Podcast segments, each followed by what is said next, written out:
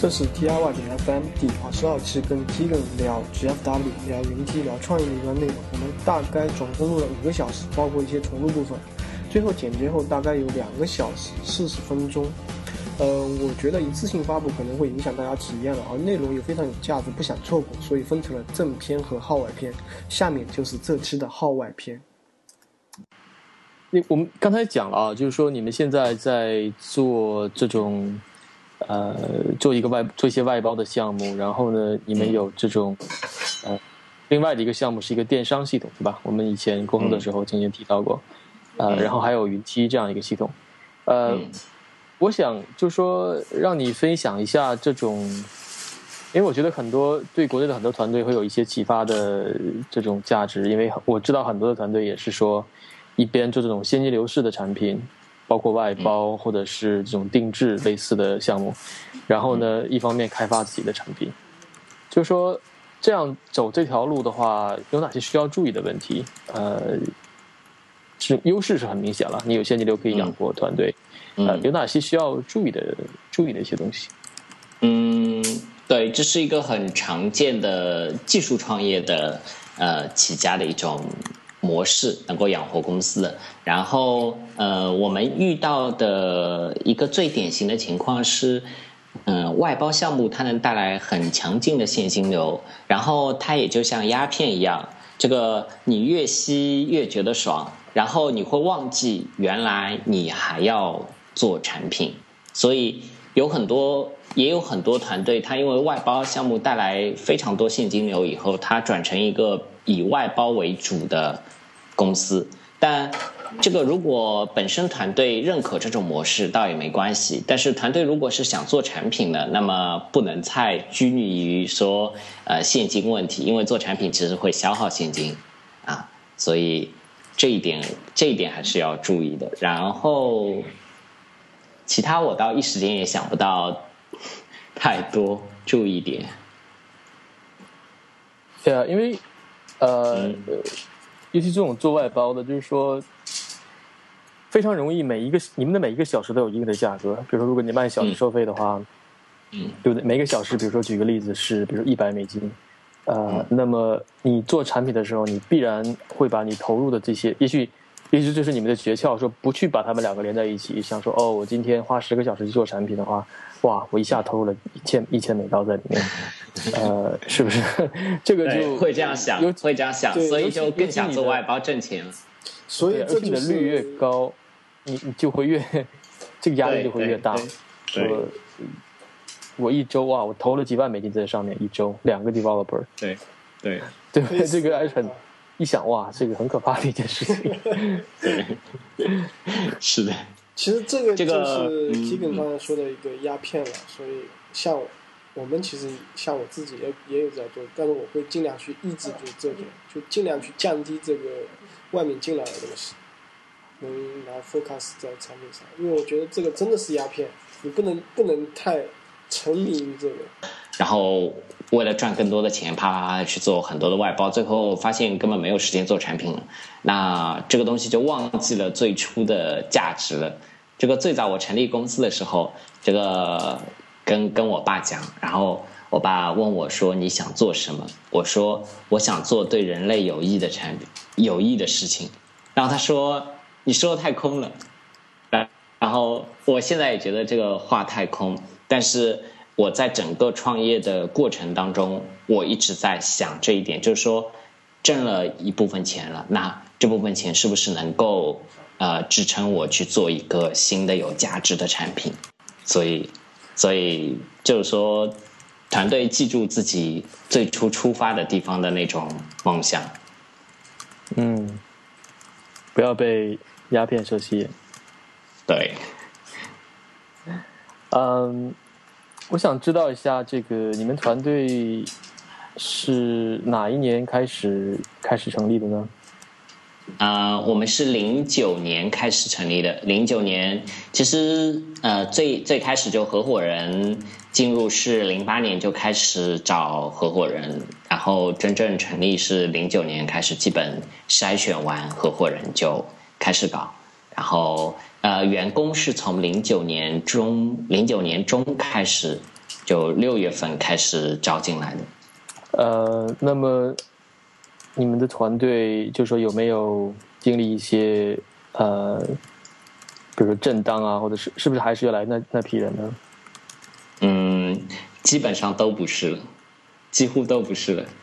然后几乎都不是。对，在我们大概两年，两年可能不到一点的时候，就呃第一批人有开掉的，有自行离职的，然后呃基本上就就就没有什么剩下来的，然后后来就转换了，就其实属于这个前坐标轴和后坐标轴，这个前坐标轴是一个大公司缩小化的那个小公司。它的很多模式都很呆板，然后，呃，招普通的员工做做很普通的事情，而后坐标轴是我那段时间真正自己想过说，呃，应该去怎么做一家公司，然后用全新的模式、全新的呃水平的人，然后做完全不一样的事情，所以。呃，这个我想，创业公司其实人事变动也非常的常见，包括合伙人之间啊，包括这个员工。但那段时间是我真正想明白了，去怎么去做一家全新的公司。OK，这个会是很有意思的一个话题。就是说，那么前坐标轴，你觉得，比如在人事上犯了一些什么样的错误呢？嗯，前坐标轴我们是。呃，我们一开始还招应届生，然后当然我不是说所有的应届生都不好，但是应届生当中有一些很优秀的，这个这个，我我这里透露一个事情，这个社区有一个非常有名的那个社区成员胡跑来过我们公司，哦，面试过，没有面试过。我们所有所有人全部觉得他超棒，棒极了，然后觉得我们太弱了，那个 handle 不了他，然后没有招他。他他到面试到很后面的时候，看我们还是没有意向嘛，然后就在跟我们继续解释他很棒的地方，但是我们我们的反应是你太强了，这个这个。我们我们这样的创业公司，其实创业公司招很强的人也比较难，所以就是你会担心能不能留住他，或者呃，你给他的薪水各方面是不是足够？那这个是前前坐标轴犯的很大的问题。后来我们不搞这样一套了，因为内心也强大了，然后我们也很强大，然后后面招强的人一点都不怕了，嗯。一开始就是招中等的普通的人，我们觉得那样的人更像，因为大公司也是这么招人的，就招招普通的人进来做普通的事情，然后我们还考勤，这个这个这个事情被被前坐标轴的员工那个走的时候黑爆了，这个 当当我们不怎么基基本上没有加班，就就正常考勤八小时，但是是考勤的。然后这个这个其实我觉得在 创业公司完全不应该考勤的。我们现在是走的另一个极端，别说考勤了，你这个白天醒不醒着我都无所谓，因为我也是一个这个作息时间非常混乱的人。然后我们团队里有很多作息时间很混乱的人。然后好吧，那随意你想什么时候醒过来做事情就做事情，你想什么时候睡觉就什么时候睡觉。你今天想那个。呃，不工作状态不好，然后跑出去玩一圈，明天回来工作啊，没问题。呃，我觉得这个对智力劳动是非常有价值的，因为呃，有时候智力劳动是你状态不好的时候效率极低，要状态好的时候效率很高，所以应该鼓励员工在状态好的时候很短的时间把事情做完，然后状态不好的时候就放松好了。嗯，然后。然后一开始的时候，我们引入了天使投资。然后，呃，虽然那个投资人没有对我的很多行为做太多的干涉，但是，呃，你在你在做一些行为的时候，你会去猜说这个事情，投资人过两个月问你的时候，你怎么解释？因为，呃，后坐标轴的很多行为是非常不被不被人理解的，觉得人家公司都不这么搞的，你怎么这么搞？但我理解，作为一个 IT 公司，他他的员工需要什么，啊，喜欢什么，因为我也是这样的人过来，所以那我去做这些事情，我觉得是靠谱的。但是万一他失败了，我是没有办法给投资人交代的。而后做标轴的时候，我把所有投资人股份全部买下来了，然后那个我可以全新的按我想的方式去做一家公司。完全不用在乎任何人的看法，我觉得这一点就是呃很多小公司引入天使投资的时候也是要考虑的一点，就是如果你有钱的话，那就不要引入天使投资了。那个投资人如果不能在其他渠道帮助你，即使他不干涉你的那个内部事务，在很多事情上面你做的时候，你还是会考虑说，哎，投资人怎么看？然后，嗯，这个东西会影响你的决策，影响你一些做大胆的决策。创业公司是非常依赖一些大胆的决策来来在跟大公司的竞争中获得优势的，因为它本来就没有资源的优势。所以，其实前坐标轴积累了很多经验，而后坐标轴是呃真正想做的公司。嗯，很有意思，我觉得你讲的讲的都蛮好的。嗯，那我们来，我们来这个挖掘一下你们这个前坐标轴啊。嗯，前坐标轴的话，你刚才讲到是一开始拿了点天使投资，呃，那么你一开始做的是一个什么样的项目呢？那个时候？呃，一开始我们谈投资的时候是做企业级的，据 SaaS 的 ERP 系统，这个。这个在当时来说，因为我有 ERP 项目的相应的背景，然后呃，我觉得如果把这个东西放到 SaaS 平台上的话，它会呃以一个很大的、很快速的方式去扩展，然后呃，所以我们去做了做了尝试做这个事情，所以我们去调研，然后呃。到各个中小企业去去问他们，然后因为大企业做不进去，然后中小企业问他们是不是能够采用这样的服务，然后我们当时是带着自己的产品去的，我们没有做做开发，就是我们把文案都做好了。我觉得这是创业公司一个很重要的用户调研的方式，就是你不能跑过去跟用户说，如果我们做了什么什么产品，你是否愿意购买？那用户肯定跟你讲哦，愿意的。然后等到真的让他掏钱了，他又不愿意了。但你如果说我们已经做了什么什么产品，你看，然后那个用户如果现在说哦，我就想买的，那么你找到这几十个这样的用户再去做这产品也不迟。这就是市场调研的方法，我们的。OK，所以嗯嗯，你说，所以你在没有做产品的。没有做产品之前就去，呃，就去做调研，对，就去做很，而且你们花了很大的功夫做调研，是吧？对，花了好几个月的时间去做调研，嗯，调研下来的结果出乎我们的意料，但是我觉得这部分调研节约了我们很多去开发产品的事情的时间。那调研下来的结果是中国的中小企业。大部分被金蝶拥有占领了，然后中国的大企业和一些外企的那个中国公司都会采用普遍采用 SAP、Oracle 和 IBM 的方案，所以如果要做呃做一个新的 ERP 产品，只能去做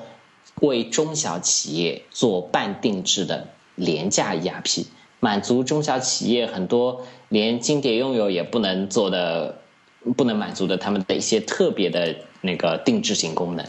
而这样做的话，就会就会变成一个人力密集型的项目，就是我必须要每一个项目派人去跟，然后每一个项目 marketing 的时候要有这个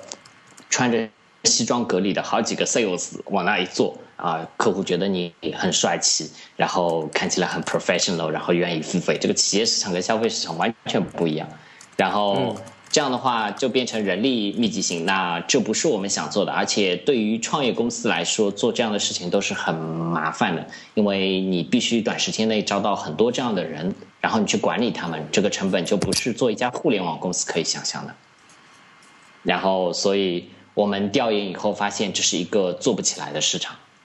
所以我们在呃就开始招聘之前就已经停停掉了这个这个产品。所以不是，我觉得不是说没有这个市场，而是说你们不想做，不想走这个方向。呃，对，对于走这个方向的来讲，对于你们没有任何的优势，没你没有资金优势，你没有已有的资源，你们不是某个系统之内的呃这种，呃，对吧？什么根正苗红的这种这种企业，呃，然后你们你们也不愿意走这种销售的路线，这种 high touch 这种这种。白手套帮人服务的这种这种定制的路线，呃，觉得还是你们的这种还是一个选择。嗯，对对，不适合我们公司想做的事情。那我觉得创业公司其实最重要的就是去做你想做的事情，那时候你才能充满激情，去包括你的员工也会充满激情。如果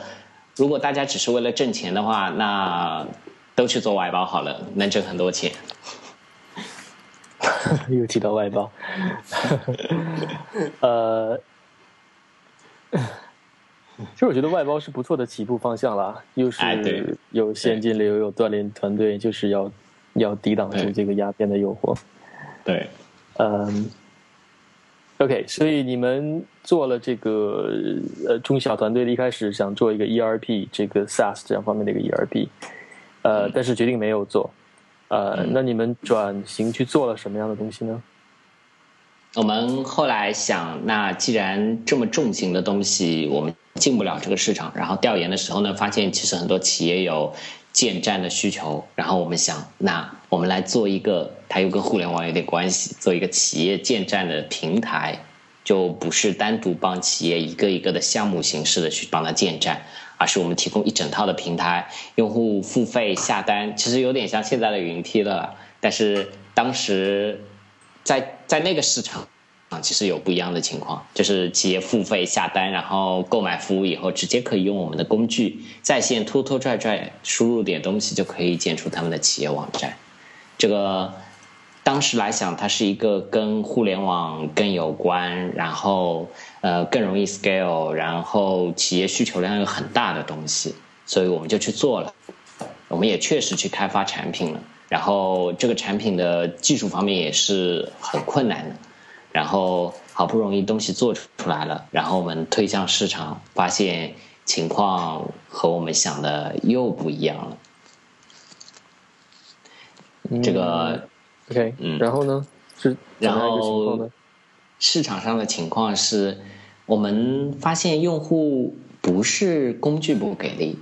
而是不会写文案，他不知道在他的网站上应该写什么，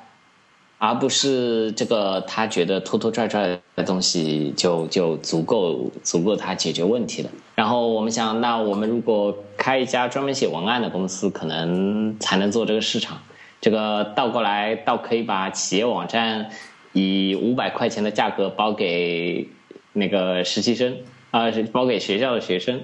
啊，这个倒也能运作这个业务。所以我们发现原来情况不太一样。那这个是我觉得我们可能从技术创业，然后太注重工具本身的给不给力，所以我们想去做一个给力的工具，然后发现用户原来是内容不行。然后，那我们不是擅长一家做内容的公司，团队里也没有特别擅长写文案的人，那么这个事情就没有办法推进下去。所以这产品是做出来了，失败了，也算是个很典型的技术型公司的失败。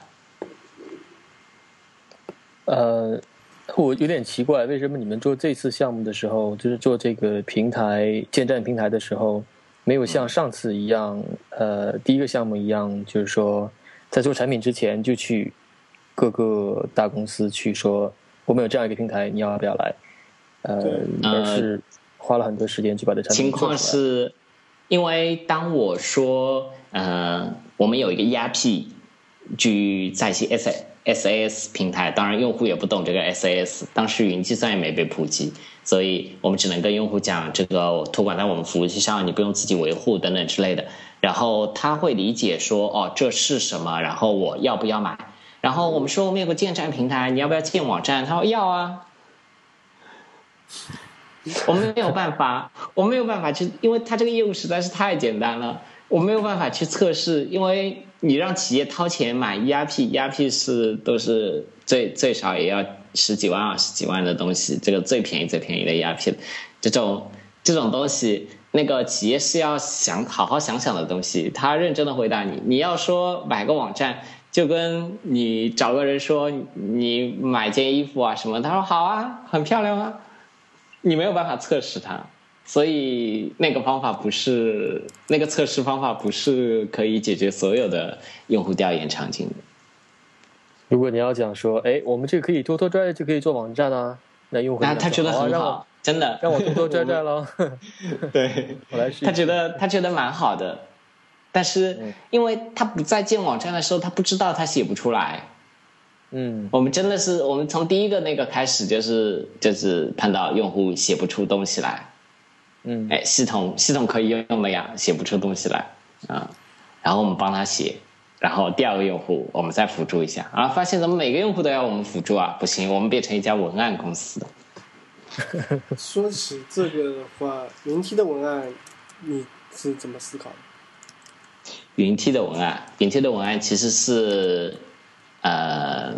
我们真的去调查，呃，每个用户，就是之前之前我们在那个呃，就是私下给一些朋友用啊，给一些朋友的朋友这样用的时候，然后他们会想我们需要什么，然后我们的建议啊什么的，然后会提意见，然后我们去看，就是用户到底在关心哪些点。然后我们针对每一个用户的点去写了文案。其实云梯的文案在前期开发的时候是远远超过它的开发人力的。我们每一个文案、每一张图片都是精挑细选弄出来的，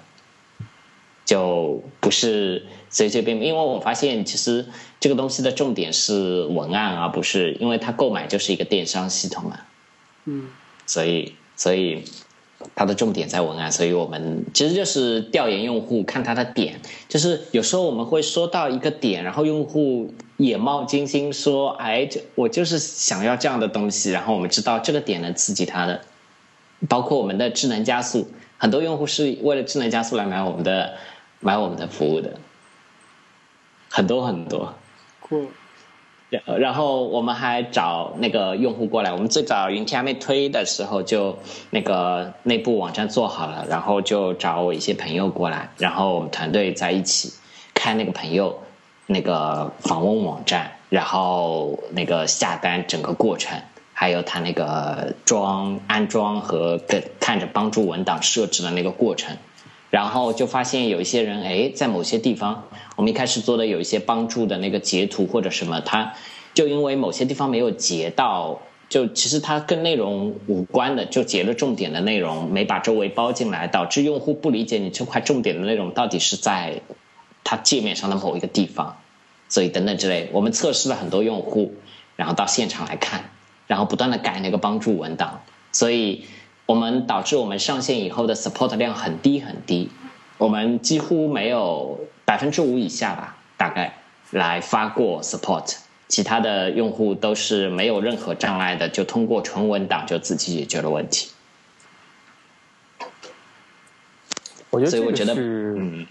程序员创业的这种团队的话，可能呃很容易对文案啊这些会有所。忽略是吧？或者是，或者甚至是说，哎，我只要把技术上我产品很棒，然后很很很牛的技术很牛，对，对啊，用户不会用是用户傻逼，对。对，嘿，我用的是 Angular JS，你你当然得用我的，这多好啊，对。对的对，我们特意去避免一些太专业的名词，然后避免就是最后这个成为一个只有技术圈才会用的东西。所以这个文案你们写的话，会会抓住一些什么样的东西？怎怎么样？你们你们的经验是说，比如说写文案，比如说如果需要有三点需要注意的话，需要是是哪三点？或者是两点、一点、一点也可以。写文案，那我得自己来看一看云梯的。其实要真说某一个特别的点，还真点不出来。就是我们在做这个文案的整个过程当中，就是就是一直在想，一直在想那个，包括呃，我们一开始做的时候，我们一开始就是列了一张很大的脑图，然后把那个所有我们技术的点，然后我们要讲的点，全部列到了那个上面去，然后我们开始拆。哪些点是最重要的，而哪些点是用户不太关心的？然后留下重要的点以后，我们去讨论说这些点怎么分到每个页面上面。然后其他就是很细节的、反复的讨论和修改的过程，很难用一个嗯很标准化的模式去去说，或者说我现在没有嗯很难去总结它。然后文案的重。一个很重要的点是，呃，不能有任何的错误，包括因为我之前有买一些国内的一些产品，它它的那个就是界面上经常有一些拼错的单词啊，然后然后一些那个呃写错的东西，前后不一致的东西，这个东西给给人的印象是非常差的，就觉得你们非常不专业，很不小心，然后会觉得你们的产品是不是也是这样的？然后另外一个就是文案的所有地方全部要一致性，就是讲话的风格和内容都要全部一致性。你不能这边说这个啊，另外地方又用完全不一样的说法说，这个，这个也是一个很重要的点。嗯嗯，我可以分享一下我们做文案的一些经验。呃，好啊，因为我们是做这个在线的。程序员学校嘛，就是说，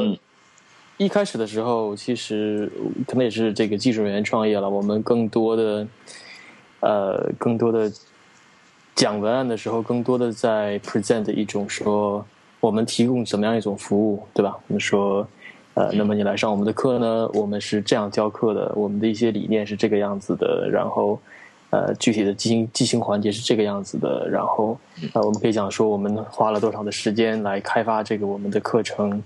呃，我们这甚至包括我们本身是一种什么样的经验，大部分都在这个上面。后来我们发现，其实，嗯，效果并不是很好，因为很多的人他他并不是关心，他并不是关心说你这个产品是怎么样子的。而他关心的是你这个产品能给他带来什么样的东西，所以逐渐的话，我们导向了说这个在文案的书写上，呃，逐渐的转移了，就是说不是以产品为中心，而是以这个以这个客户这个人为中心，以我们所服务的这个人用他的东西来说，就说这个东西给他带来什么样的好处，呃，就说更切实的和他的一些需求。直接挂钩，而不是说他需要去搭这个桥。说哦，你们这产品这么好，所以哎，这个推论是我能得到什么什么东西。呃，那么很多人他不会去搭这个桥，所以我们就说直接说你能得到什么样的东西，他就哦，他就懂了。他说哦，这样这样太好了。呃，所以我们也在，其实我们在重新做我们的一些网站，也呃会有一些变动，很大程度上是是是一些这样的一些看法。呃。这个我们直接会站在客户的角度，在他的角度上讲，就是所有的所有的这些文案都不是说我们的产品怎样，而是说，嘿，能如果你是谁谁谁的话，我们会给你带来什么什么样的呃效果？就是说更更注重结果，嗯，更注重说的是说，呃，这个呃，而且不是不需要去很详细的去。去讲很细节的一些东西，因为一讲这些细节东西的话，他们这些客户反而会抓不住重点。嗯，就很简单的把重点告诉他，就说：“嘿，你如果用的话，这个就是我们和别人不同的一些地方。”呃，我们呃，我们在去了一次这个一个一个 conference 一个会议，啊，跟一个人聊，他其实跟我们讲很多，但是我们就抓住的一点，他说了一句话，我们抓住的是说这个，他说在写文案的时候呢。怎么讲？它叫它它讲的叫 clarity over persuasion，就是说这种清晰性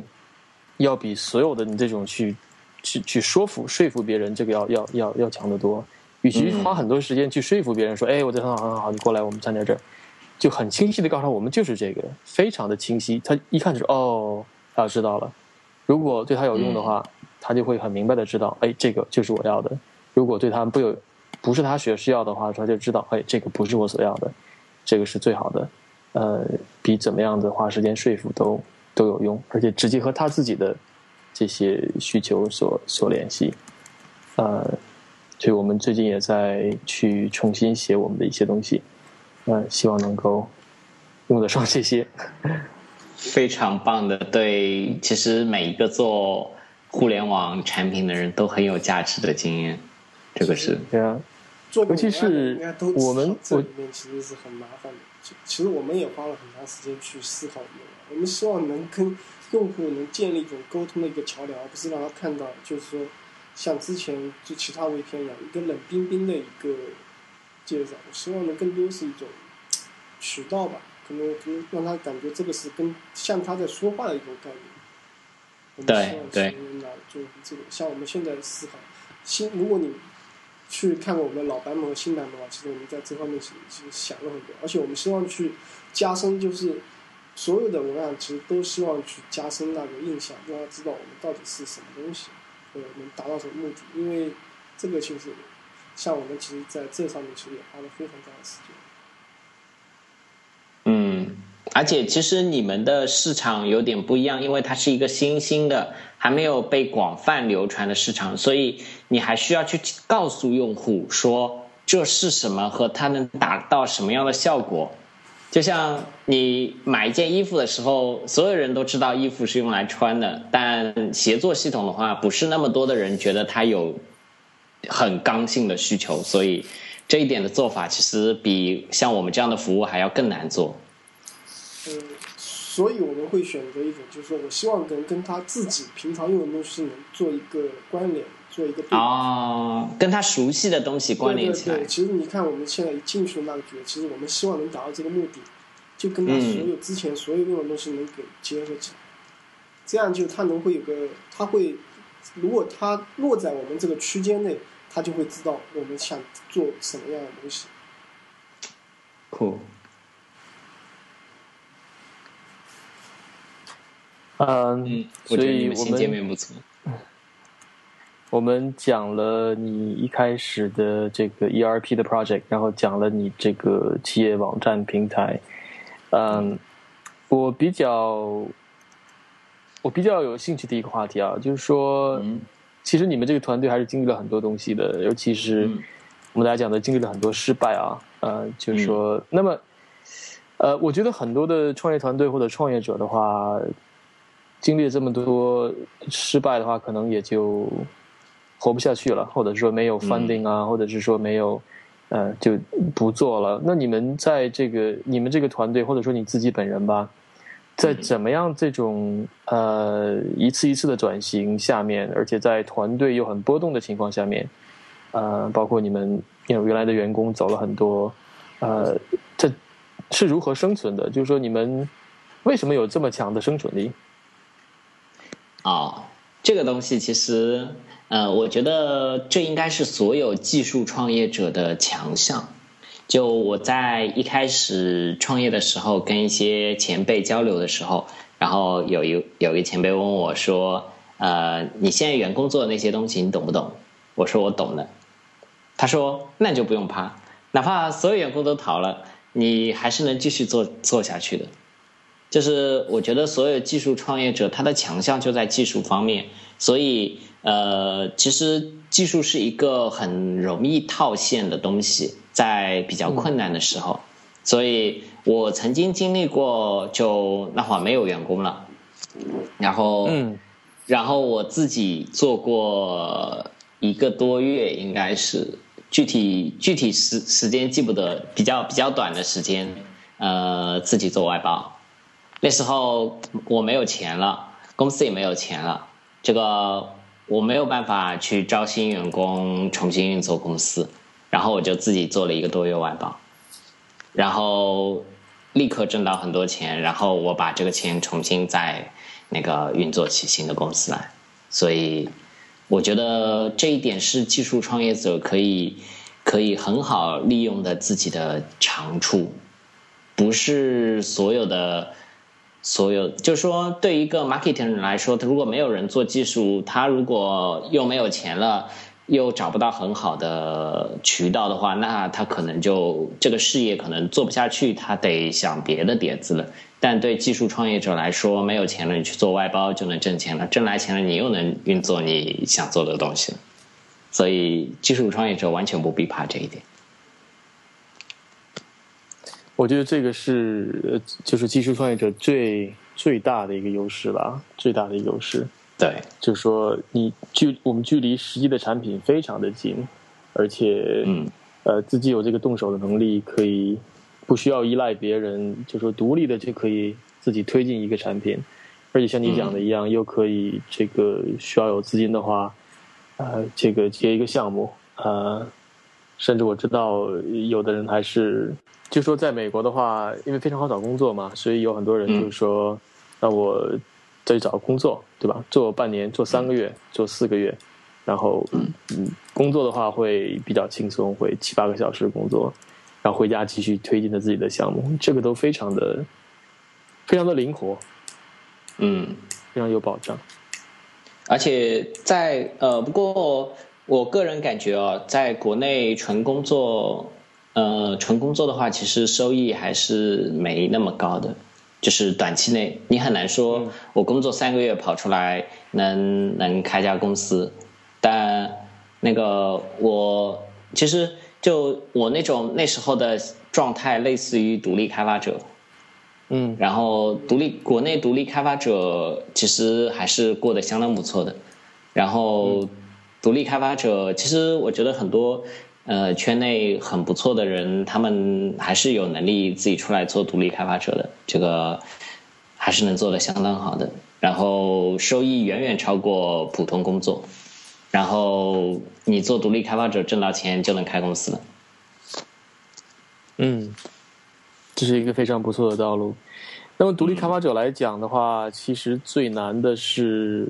找项目，对吧？是嗯。一呃，建立起自己的品牌，建立自己的客户群，然后去接项目。呃，那你这方面有什么经验吗？嗯，其实像我们的项目，呃，这种经验是很难很难直接被 copy 的，因为我的项我的项目是因为海外的项目是因为我在海外的同学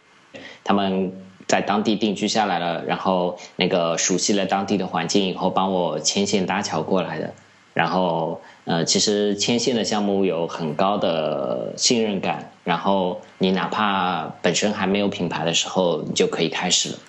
呃，如果你有一些同学在。就是我觉得那些独立开发者，如果你有一些同学在海外的话，那借他们的关系牵牵线，其实有时候只要介绍一下、认识一下，能靠你自己的语言和技术方面的那个，包括对产品的看法，就能打动那些客户。而亚洲的亚洲的人力相当跟欧美有巨大的价差，你们可以找到一个对双方来说都非常合适的中间价格，能把项目推进下去。那你有没有在，比如说，如果你有一个呃这种潜在的用户，你联系到了的话，你用什么样的方式来说服对方说你是一个比较合适的，或者你有这个能力，或者是你有呃呃对吧？或者是你你你是个比较合适的人选来帮他做这个项目的？嗯，我们一般会发一些以往的项目的案例给他看，所以其实这方面又有文案了，而且还是英文文案。所以，如果自己英文不是很行的话，你团队里一定要有英文非常棒的人，然后做这样的文案，然后呃发过去以后，呃在后续的沟通里面，因为其实很多客户根本不是技术圈的，所以他对这东西到底是 PHP 做还是 Rails 做，他根本不关心，但是。呃，他对你对产品的理解非常的重要，所以如果你能够在他讲完他的需求以后，以当地的西方的那个环境下的那种相关的 IT 产品的理解，去理解这个产品的时候，跟他讲的时候，那么。客户会觉得你非常适合去做他们的商品，因为他们包到亚洲的时候遇到的最大的就是最大的困难就是双方对同样的东西的理解是完全不一样的。因为就像国内的网站和国外的网站，国内的同样的微博跟国外的这个 micro blog 的这个系系统完全不一样，风格完全不一样。那么这些东西都要以他们当地的文化去参考，然后他觉得非常合适。那他就会愿意跟你合作。价格的话，我觉得，呃，其实你到就是多到海外的各种网站上面去看看人家的报价的价格。我的建议还是在一开始新做客户的时候，报一个比呃比较有名的，就是看起来还算靠谱的那些人的价格再低一点。点点的价格拉进来以后，第二、第三个项目你将获得很高的利润，因为客户如果觉得你是靠谱的，即使你在后续项目继续报高价的情况下，他愿意继续合作的。然后一开始没有信任感的时候，没有那个，即使有人牵根线，他并没有跟你合作过的话，其实呃稍微低一点的价格就是一个很容易能够快速获得项目的方式。嗯。嗯，这里其实就是说有，我说一下我这边的想法。好，就是说，因为呃，你这个首先是因为你一开始的信任感会让他对你来说会会有加分嘛。嗯。但是我觉得有个很重要一点就是说，你希望一个客户来找你做项目，他希望你就设身处地站在他的角度去跟他去谈这个项谈这个产品，然后嗯去说这个。我觉得国内很多做独立开发者有点缺失的是。他很适合去做那种，就是说，你给我这需求，我就去做。他不会去思考这个需求背后到底是出于什么目的，你到底是为了产品什么东西去做。我觉得这个是很缺失的，在我看来。所以，如果你能从很站在用户或者客户他自己的角度，你去思考这产品的方向各种的话，其实客这个客户他很愿意跟你去聊这些东西。然后这个时候，你再建立起来这种关系，就会非常牢固。这是我自己的一个经验。对我们后来其实很多客户就是长期合作，是因为呃他并不很清楚一个产品应该做成什么样，然后他只是说我有这么一个点子，然后我有相应的资源，上下游都准备好了，然后呃说说完想法，然后我们就会把那个我们的一些东西以 mockup 和脑图的方式发给他。然后他觉得我们其实是在帮他设计产品，嗯这个设计产品的这部分的溢价是很高的，那个远远高于开发。但是呃，工程师的时间又可以用来做开发，所以我觉得这个这一点是，就是说，就是跟叶丁丁刚才讲的一样，就是说，当客户发现你在设身处地想他的东西的时候，他非常愿意跟你合作。是的。而且有时候就是说，你如果出于自身，你就告诉他这个东西其实做的是不合适的，不要从技术角度去考虑，而是让他去更想深层次考虑产品角度。他这个这个能建立的信任感是非常强的。对，没错。与其说什么都，呃，这个听客户的话，觉得哎这个是最好的，其实我倒觉得一方来说，你你想的根本就不对。其实你应该想想这个方面。这样的反而会更引起别人的注意，而且会对你更有信任感。对，嗯，对，对吧？对，